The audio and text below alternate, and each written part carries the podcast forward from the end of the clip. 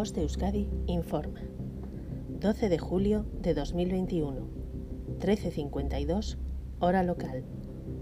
Datos actualizados de COVID-19 en Euskadi. A lo largo del día de ayer se hicieron 6.923 test diagnósticos, de los que 672 fueron positivos.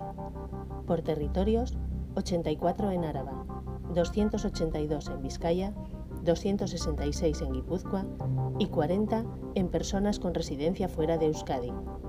Sobre la situación de los hospitales, en el día de ayer, 23 personas ingresaron por COVID en planta y en las UCIs hay actualmente 28 personas con COVID.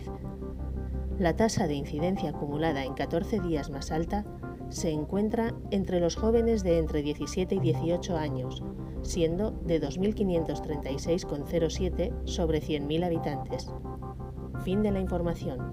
Voz de Euskadi, entidad colaboradora del Departamento de Seguridad del Gobierno Vasco.